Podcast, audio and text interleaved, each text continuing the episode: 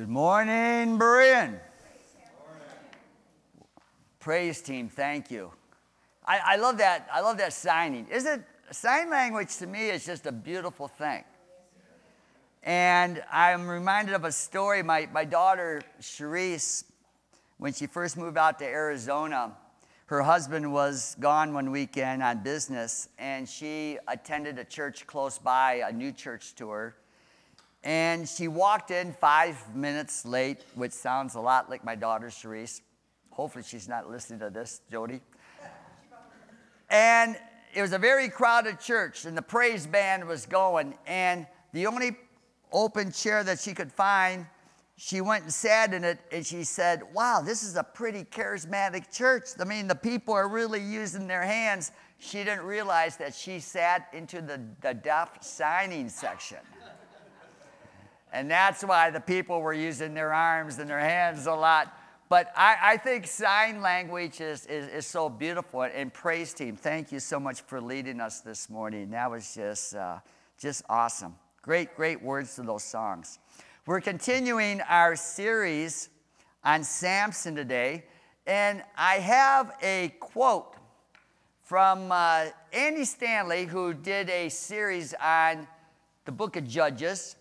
And, and here's the quote He says, What do you do when your body wants what your heart knows is wrong? What do you do when your body wants what your heart knows is wrong? Now, we're talking about Samson. So, right away, you think of sexual sins. But this could apply in a lot of different areas. It doesn't have to be sexual sin. It could be me, myself, tomorrow morning walking into the teacher's lounge, and there will be a dozen donuts on the table. What do you do when your body wants what your heart knows is wrong? but you could apply it to many, many areas of your life. This answer, this question, speaks a lot of your heart, where your heart is. It's determined if you're living from the inside out or the outside in. Samson was the type of person he lived from the outside in. Samson would see something, I want it, and he would go get it. But we're told to live from the inside out, to let God control. And we sang it this morning Lord, I need you every hour. I need you every hour, Lord, and guide my heart. Guide my heart. Because we need to live from the inside out. It, it starts from the inside, our heart, and that's reflected in our actions. The Pharisees, of course, in Jesus' day, they were really big on outside action, outward, external actions. And Jesus was talking them in Matthew 23 26. And he says, Blind Pharisees, first clean the inside of the cup and dish, and then the outside will also be clean. You need to live from the inside out. By the way, that same verse I mentioned, our, that teachers our teacher's lounge, that verse is right above the sink in our teacher's lounge as well. I think some teachers are guilty of leaving their dishes and walking away. But again, the question is very important as we go through. This is part two of Samson. Last week was part one. If you remember from last week, a quick review Israel did evil in the eyes of the Lord. They were so evil, they did not even cry out for a deliverer. They, they didn't know. But the angel of the Lord came to a couple, a, a woman who was barren, and promised a son, and that he would start the delivery. Again, the key word begin the delivery of Israel from the Philistines. He would take a Nazarite vow. He could not have anything from the grapevine, nothing, no strong drink. He would not cut his hair. He couldn't touch anything dead or he would defile himself. And as he grew up, he went to the actual enemy and he saw a Philistine woman and he liked her and he told his parents, Get her for me. I like her. Again, he's, he's leading with his, his eyes, not from his heart.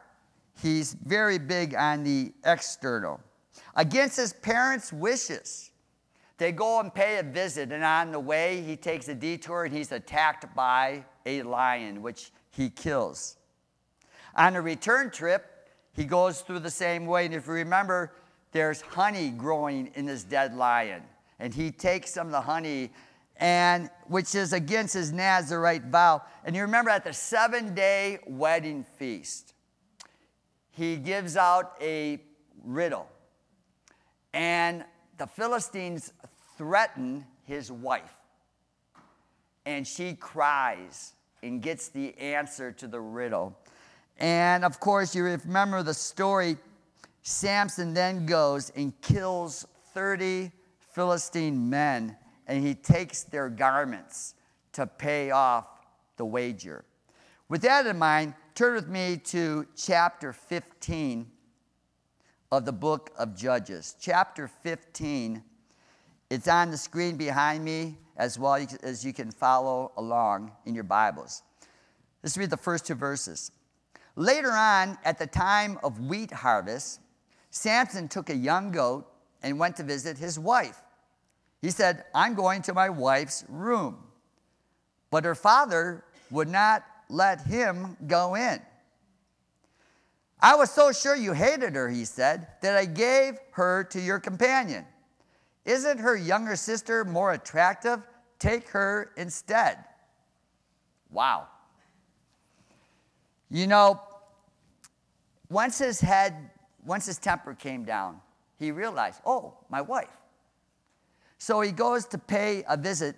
The marriage had never been uh, uh, consummated.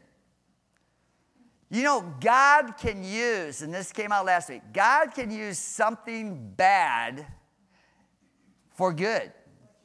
And this is a bad, bad situation. You have to remember the whole purpose of Samson given to his parents before he was born in 13:5, he will begin the deliverance of Israel from the Philistines. Samson thought he was legally married. He thought he was legally married. He had paid the bride price for his bride. Now he neither had his money or his bride. And he's mad. I want to picture Samson as being like the Incredible Hulk. Don't get Samson mad. Don't get it. By the way, it's very interesting. A lot of Bible scholars, I always grew up thinking that Samson was one big, strong dude. I mean, but a lot of Bible scholars say no, he was just like a normal looking guy. But when the Spirit of the Lord came on him, great things were accomplished. But don't get him mad. So take a look at verse 3. Samson said to them, This time I have a right to get even with the Philistines. I will really harm them. So he went out and caught 300 foxes and tied them tail to tail in pairs. He then fastened a torch to every pair of tails. He lit the torches and let the foxes loose in the standing grain of the Philistines. He burned up the shocks and the standing grain together with the vineyards and olive groves. This is a miracle. This is a miracle. No one can do this. I mean, it's just, it's just amazing. Uh, but he's been called to, to li- deliver Israel.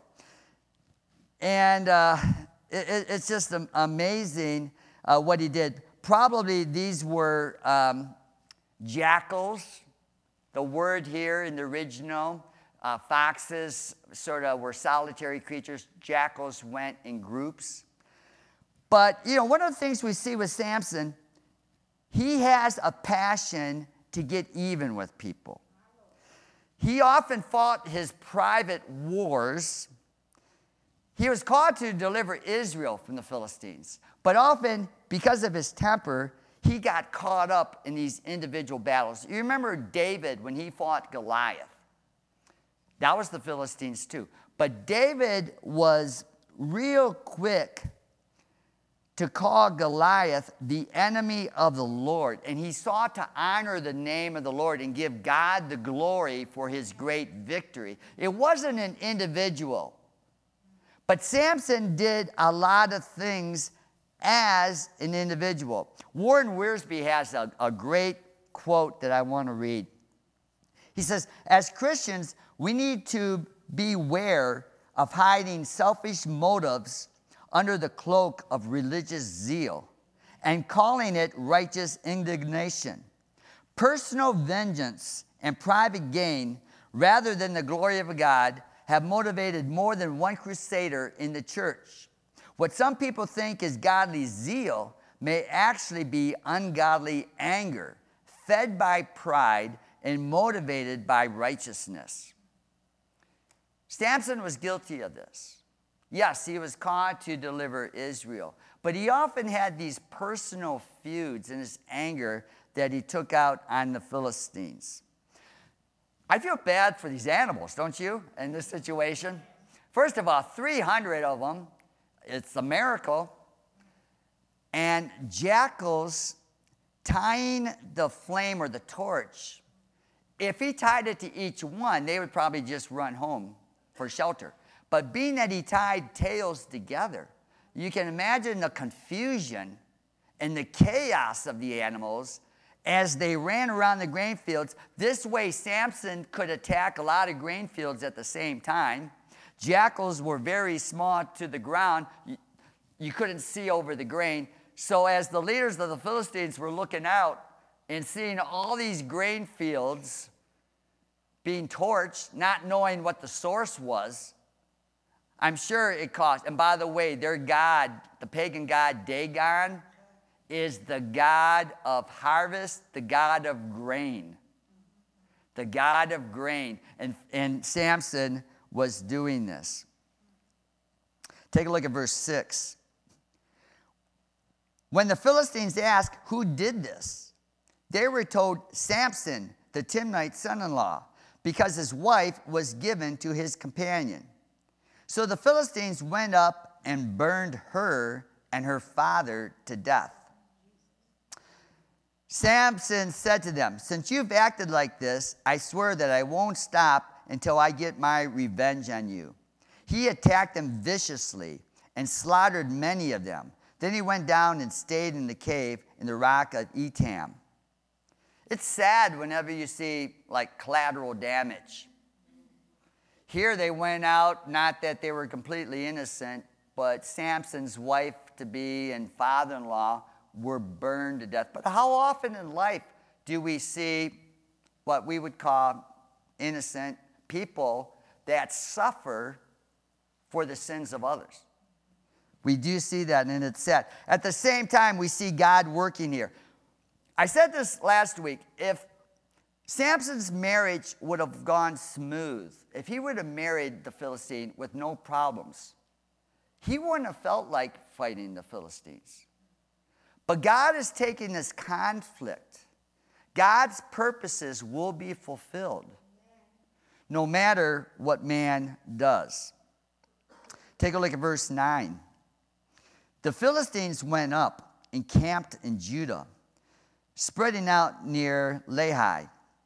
The people of Judah asked, Why did you come to fight us?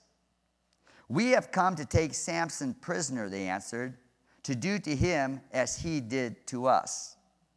Then 3,000 men from Judah went down to the cave in the rock of Etam and said to Samson, Don't you realize that the Philistines are rulers over us? What have you done to us?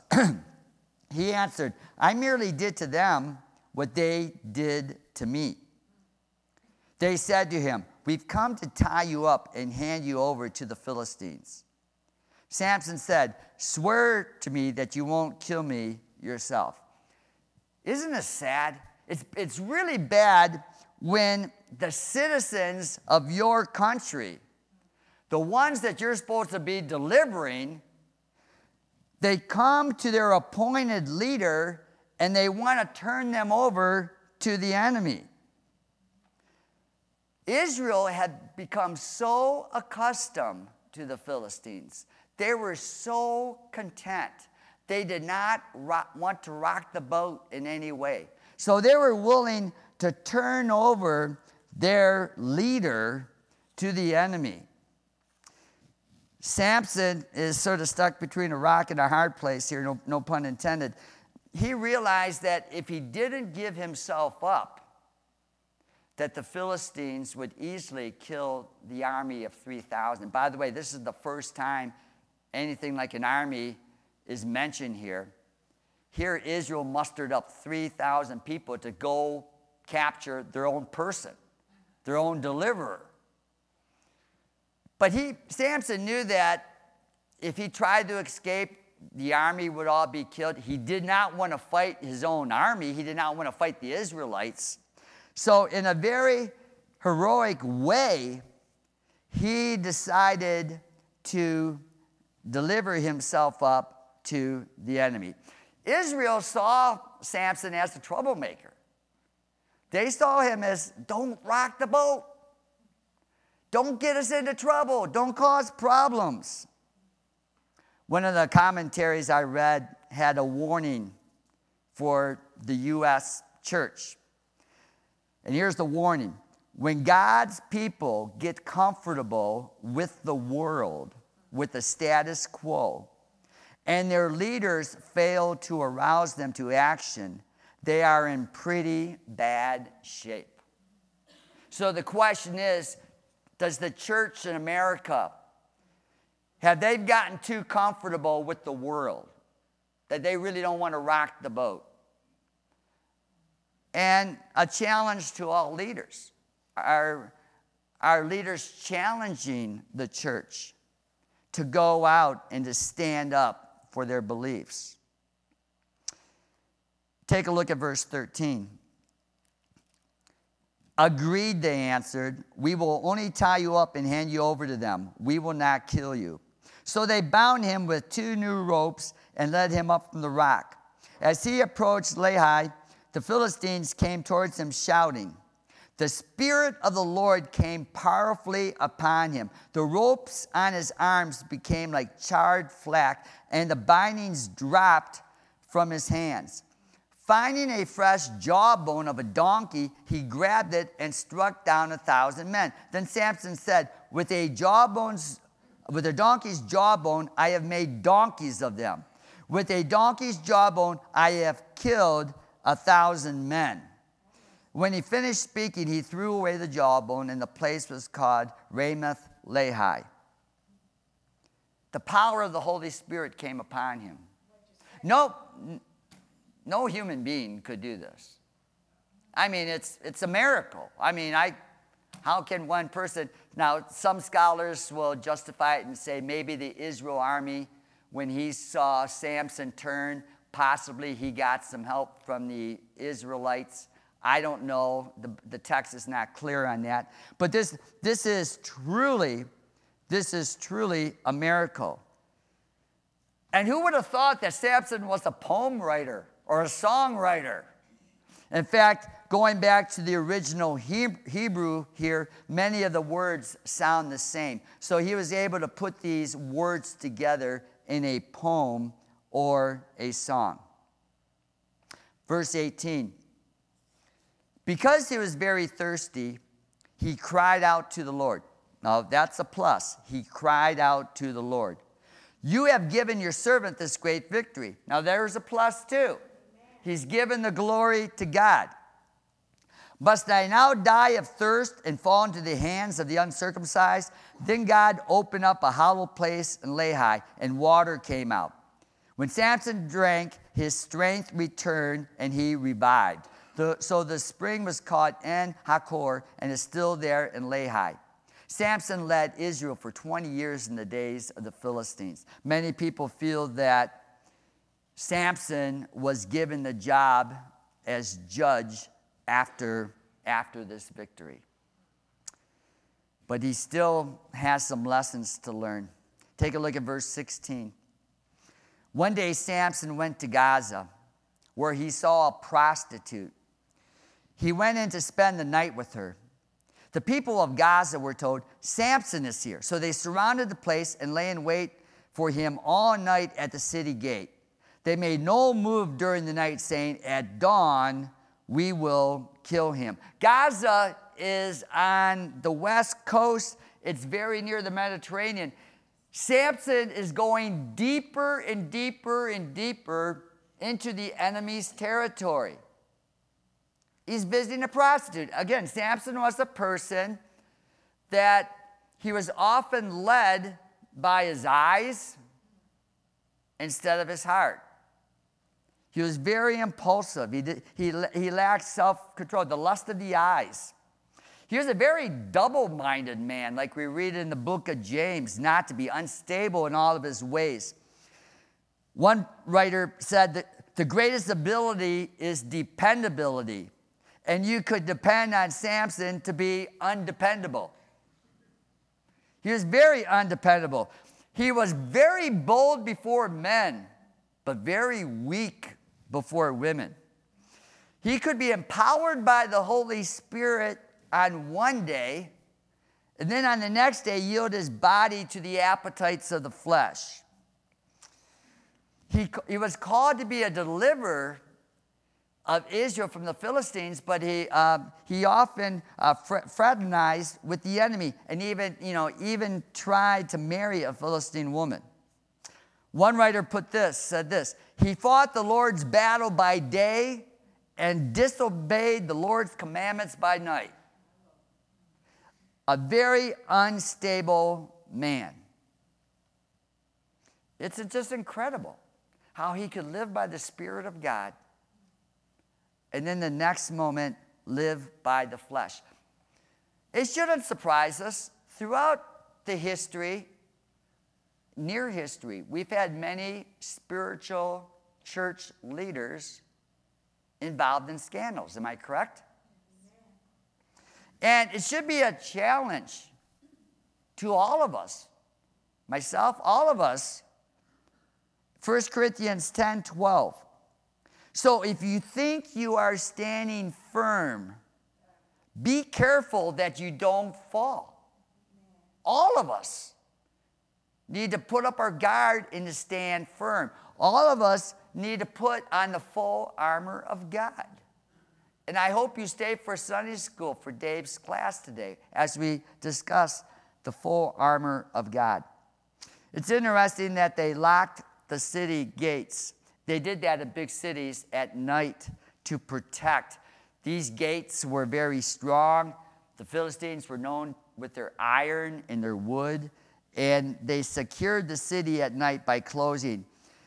Here, Samson comes in the middle of the night and he picks up the gate, breaks through the gate, and he carries it to a hill that faces Hebron. Let's take a look at verse 4. Sometime later, he fell in love. By the way, this is the first time it says he fell in love. All the other times, the lust of the eyes, the lust of the flesh. Here, he fell in love with a woman in the valley of Sorek, whose name was Delilah. The rulers of the Philistines went to her and said, See if you can lure him into showing you the secret of his great strength and how we can overpower him so that we may tie him up and subdue him. Each one of us will give you 1,100 shekels of silver. That's a lot of money. How many shekels do you have, Langston? Okay, okay. shekels, I mean, there is five kings, five kings representing five cities. And this was 28 pounds of silver times five. Let me do my little math. 140. I have it on my notes. 140 pounds of silver. A lot of money. Now, they didn't want to kill him. They wanted to capture him, neutralize his power, torture him, use him for their purposes. They wanted to parade him around like a circus animal, give them uh, some uh, stature among the nations. it, it certainly satisfied their egos if they could show off Samson. You know, Samson's greatest enemy is himself. His greatest enemy is himself. Do you remember Pogo, the comic strip right here? Uh, that's a long time ago. But Pogo took a statement many years before that. Oliver Hazard Perry, uh, in the Battle of Lake Erie in 1813, he came up with the comment, We have met the enemy and they are ours. Well, the writer of Pogo, he took that same saying and says, We have met the enemy and he is us. And isn't that true? Isn't that true that we're often our worst enemies? You know, God has given us every power over sin. What does Romans say? Sin is no longer our master. But yet, at times, we are our own worst enemies. The flesh is a mess by that great theologian, Miss Patricia. I go back to what uh, Andy Stanley says. What happens when your body wants what your heart knows is wrong? We, we face that on a daily basis. So we continue on here. Judges 16, verse 6. So Delilah said to Samson, Tell me the secret of your great strength and how you can be tied up and subdued. Samson answered her, If anyone ties me with seven fresh bowstrings that have not been dried, I'll become as weak as any other man. Then the rulers of the Philistines brought her seven fresh bowstrings that had not been dried, and she tied him with them. With men hidden in the room, she called him, Samson, the Philistines are upon you. But he snapped the bowstrings as easily as a piece of string snaps when it comes close to a flame. So the secret of his strength was not discovered. Samson is playing a little game right here, isn't he? He's playing a little game with Delilah, and he does not want to give the secret of his strength. And here's the thing what is the source of his strength? That's, that's, we'll, we'll, as we continue studying this, we'll answer that question. Take a look at verse 10. Then Delilah said to Samson, You have made a fool of me. You lied to me. Come now, tell me how you can be tied. Every time I read this, how can she say that? You made a fool of me. Okay. He said, If anyone ties me securely with new ropes that have never been used, I'll become as weak as any other man. So Delilah took new ropes and tied him with them. Then, with men hidden in the room, she called to him, Samson, the Philistines are upon you. But he snapped the ropes off his arms as if they were threads. You know, Samson is his worst, is his worst enemy. He should have escaped. Remember, like Joseph and Potiphar's wife? What did Joseph do when Potiphar's wife tempted him? He fled, he took off. But what is Samson doing here? He's hanging around. You and I, we hang around temptation a lot. We know when we're being tempted. We know where our weaknesses are. But yet we like to hang around. We hang around too long. So take a look at verse 13. Delilah then said to Samson, All this time you've been making a fool of me and lying to me. Tell me how you can be tied. He replied, If you weave the seven braids of my head into the fabric on the loom and tighten it with the pin, I'll become as weak as any other man. Now he's getting a little bit closer, isn't he? He's getting a little bit closer. He's talking about his hair now. If, if that's the source of his strength, we'll continue to look at that. I'll become as weak as any other man. So while he was sleeping, Delilah took the seven braids of his head, wove them into the fabric, and tightened it with the pin. Again she called to him, Samson, the Philistines are upon you.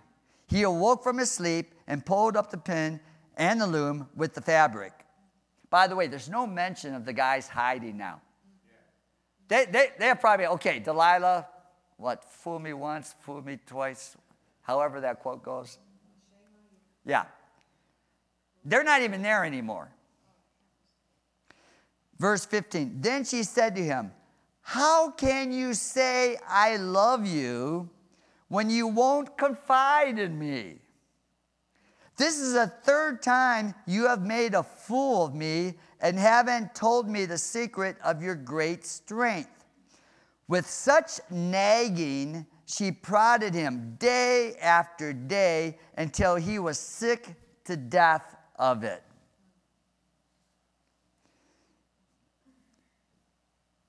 You know, this is sad. It's um, Samson's been here before. He's been here. Remember at the wedding feast that lasted seven when the men wanted the riddle answer? What did his wife to be do? do? She cried. Samson, very strong with men, very weak before women.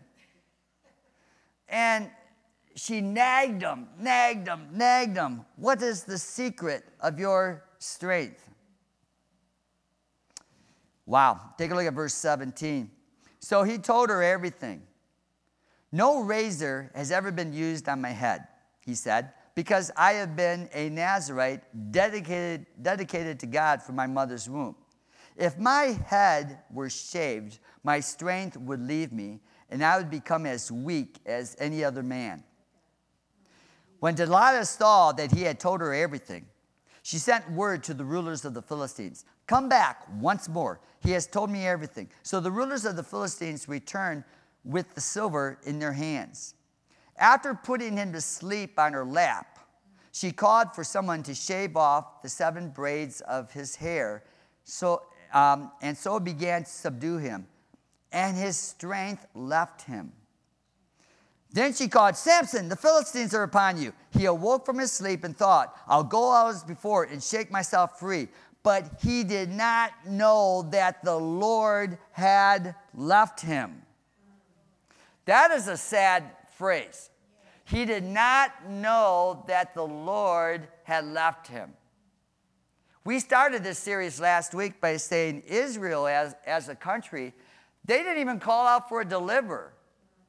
They were doing evil in the eyes of the Lord. They didn't even call out. And here, Samson did not even know the Lord had left him. Do you remember the story of Jesus when he was 12 or 13? His parents took him to the temple, and his parents left with a group of people, large caravan, and they did a day's journey, and they realized we're without the Lord. We don't have Jesus with us. And, and Samson is here, and he didn't even realize that the Lord had left him.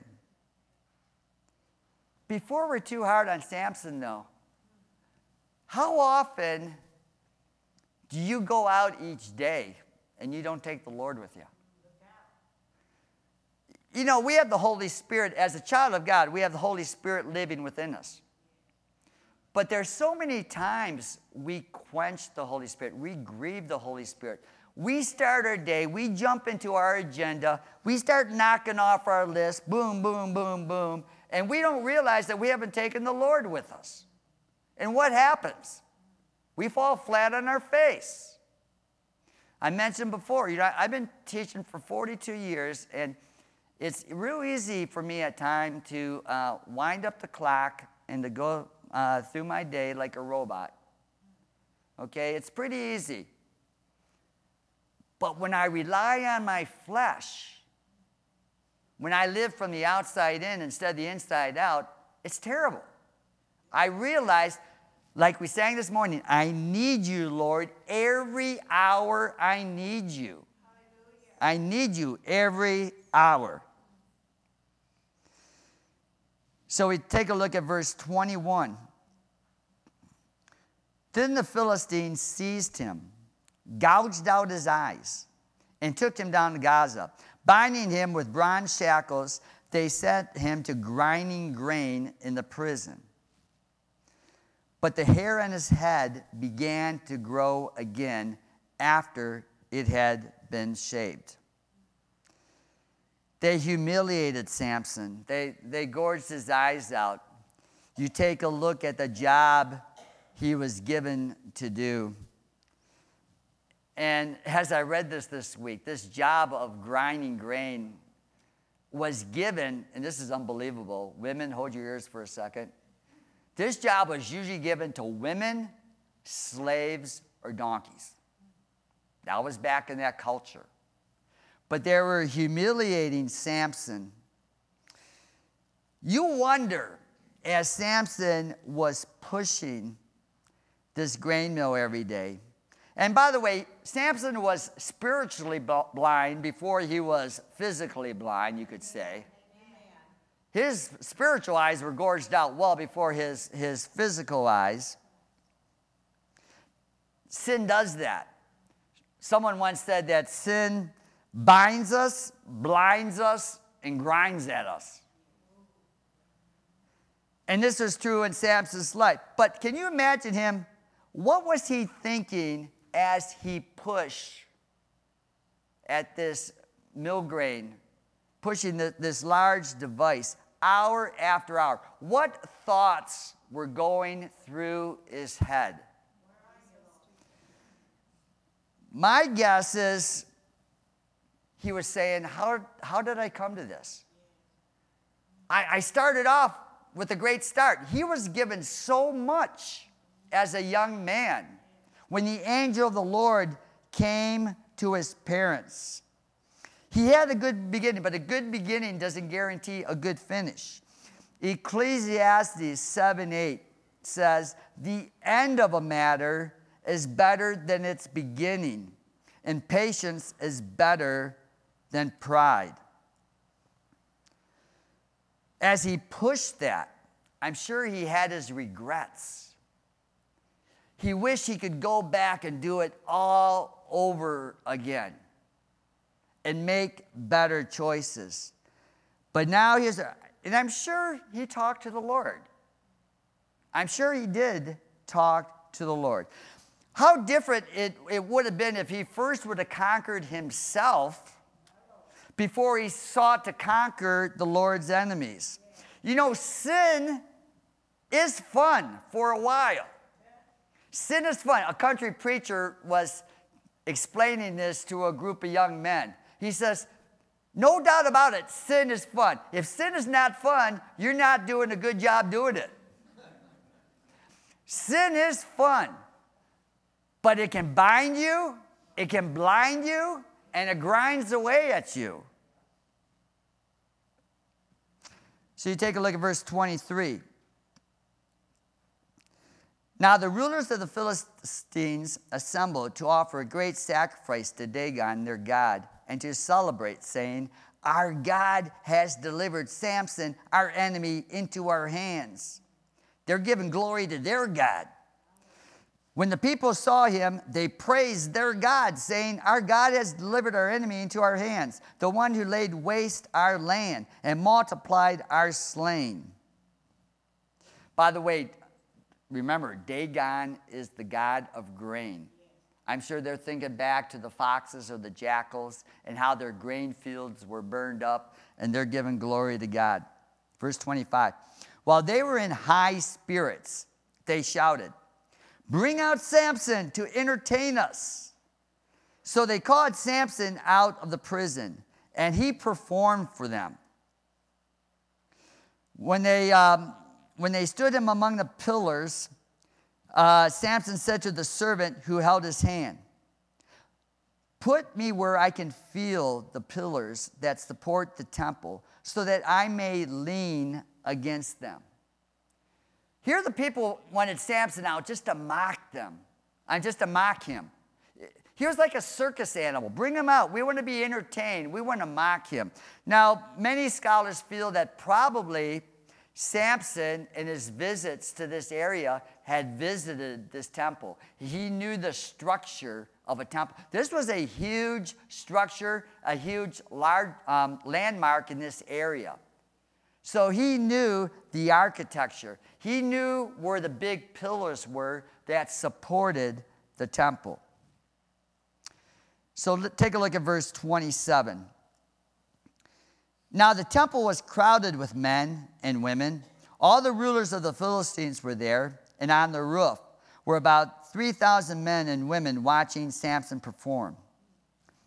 Then Samson prayed to the Lord Sovereign Lord, remember me. Please, God, strengthen me just once more and let me with one blow get revenge on the Philistine for my two eyes. Then Samson reached towards the two central pillars on which the temple stood. Bracing himself against them, his right hand on the one and his left hand on the other, Samson said, Let me die with the Philistines. Then he pushed with all his might, and down came the temple on the rulers and all the people in it. Thus he killed many more when he died than while he lived. Then his brothers and his father's whole family went down to get him. They brought him back and buried him between Zorah and Eshtaol in the tomb of Manoah, his father. He had led Israel 20 years. It's interesting. Last week we compared Samson with Jesus. There's a lot of similarities. But when you think about it, both were betrayed by friends. Samson was betrayed by the woman he loved, Delilah. Jesus was betrayed by one of his disciples, Judas Iscariot. How did Samson die? With his arms outstretched. How did Jesus die? With his arms out hanging on a cross. What was the source of Samson's strength? What was the source of Samson's strength? You know, if it was his hair, because his hair had grown back, why did he have to pray at the very end? What did he pray for? He prayed that the Lord's strength would be empowered, that he would be empowered by the Lord's strength. It was the Lord that empowered Samson, not his hair. His hair was symbolic of his Nazarite vow and obedience to the Lord. And he had shown much disobedience throughout his life, and he had already probably disobeyed two of the three Nazarite vows. And by having his hair cut, now he had disobeyed all three. So that was symbolic that he was, he was disobedient. But the fact that God answered his prayer should give us a clue. When Samson was pushing in that mill, I'm sure he had some long talks with the Lord. And I'm sure he confessed his sin. God, I, I've blown it. I've blown it. Please forgive me. Give me one more chance to do something to make it right. And God would provide that one more chance for him to do it right. I, am reminded of uh, the verse in Samuel, um, Psalm 66, verse 18 and 19. If I had cherished sin in my heart, the Lord would not have listened. But God has surely listened and has heard my prayer. When there's sin in your heart, unconfessed sin, that can hinder prayer. But Samson had made it right with God even at the end, had made it right. And God heard his prayer one last time. In conclusion, what, what can we learn from the life of Samson? That we are our own worst enemy at many times, as I mentioned. We can be very impulsive. Proverbs 25, 28. Like a city whose walls are broken through is a person who lacks self control. And the question is how is your self control? Are you desired led or are you spirit led? Are you desired led or are you spirit led? Samson also was guilty of compromising. He, he broke God's word easily. It was very easy for him to cast the Spirit of the Lord out of his life because of his disobedience. Now, you and I, again, as I mentioned, we have the Holy Spirit. But how often do we, in our own little way, grieve and quench and kick the Spirit of the Lord out of our life when we're doing something that we know is wrong? He was very unteachable. In, in sports, we call it uncoachable. He was very uncoachable because of his, another problem is pride. He was, he was proud. Samson, in all of his victories, he never gave glory to God. In all of his earlier victories, never gave glory to God. And all of us have been given spiritual gifts. And as we use our spiritual gifts, do you use it to give God glory? Or do you use your gifts to bring attention to yourself.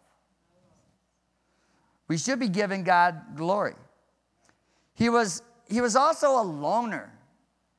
Samson was a loner. He, he fought his battles individually. You never see him organize people. And we need people close in our life that can bring correction into our lives, accountability, that can speak the truth with love into our lives. Proverbs 18:1 An unfriendly person pursues selfish ends, and against all sound judgments starts quarrels. And of course, to have friends, you need to be a friend, right? I tell kids that all the time at school. If, if you want friends, be a friend. Reach out to people. Another lesson it's never too late to cry out to God. It's never too late to cry out to God. All of us can look back in life and we can have regrets, we can have remorse. But there's a big difference between remorse and repentance. Remorse is, oh, I just feel bad for all the things I've done in the past. But what is repentance? Repentance is a, a, a 180, isn't it? You're, you're turning the other way. You're turning from your past life to a new beginning. You're turning from your sin, you're turning to God. It's a new beginning. We all can have a new beginning in Jesus, Jesus Christ. That's what repentance is.